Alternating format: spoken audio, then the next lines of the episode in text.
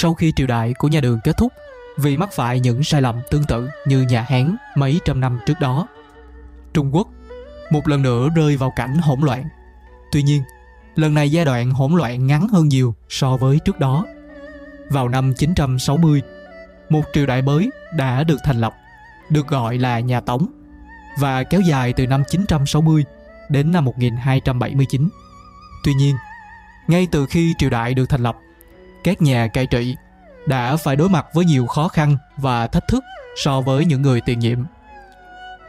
Hoàng đế sáng lập Tống Thái Tổ đã không thể nào tái chiếm các vùng Tây Bắc của Trung Quốc từ tay của người khiết đan sống du mục.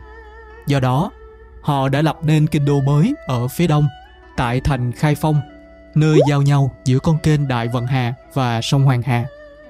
Sau đó, người du mục ở phía Bắc tạo ra áp lực ngày càng lớn. Triều đình buộc phải dời đô xa hơn đến Hàng Châu, nằm trên bờ biển phía nam của sông Dương Tử. Triều đại cai trị tại Hàng Châu được gọi là Nam Tống và kéo dài từ năm 1127 đến năm 1279.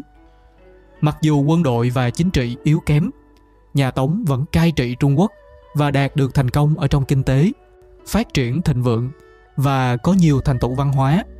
Thời kỳ nhà Tống được xem là thành công hơn so với các triều đại trước đó. Dân số của đế chế ước tính có khoảng 40 triệu người, cao hơn một chút so với tổng dân số của lục địa châu Âu. Nhà Tống chưa bao giờ có thể vượt qua thử thách và những áp lực từ bên ngoài biên giới phương Bắc. Sự thất bại này đã dẫn đến kết thúc của triều đại. Trong những thập kỷ cuối cùng của nhà Tống, người cai trị thậm chí là phải cống nạp cho người nữ chân đến từ vùng Mãn Châu.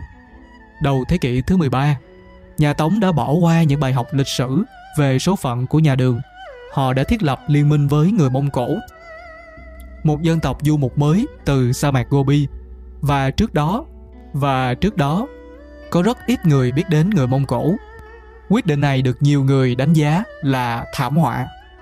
Trong vài năm ngắn ngủi, người Mông Cổ đã trở thành mối đe dọa, thậm chí còn lớn hơn nhiều đối với người Trung Quốc so với người nữ chân.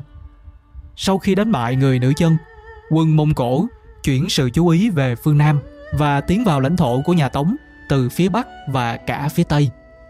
Đế chế của nhà Tống vào thời điểm này đã suy yếu do các mâu thuẫn nội bộ và thiếu tiền trong ngân khố bởi vì không thu được thuế. Sau hàng loạt trận chiến và các cuộc vây công, ngay cả máy bắn đá và thuốc súng cũng được xuất hiện. Nhà Tống chính thức sụp đổ và một triều đại mới đã xuất hiện. Đó chính là nhà Nguyên của Mông Cổ, được thành lập bởi những kẻ chinh phục. Trớ trêu thay, chính người Trung Quốc đã giới thiệu thuốc súng cho người Mông Cổ và họ lại bị chính vũ khí tiên tiến này đánh bại. Đây cũng là toàn bộ nội dung của video.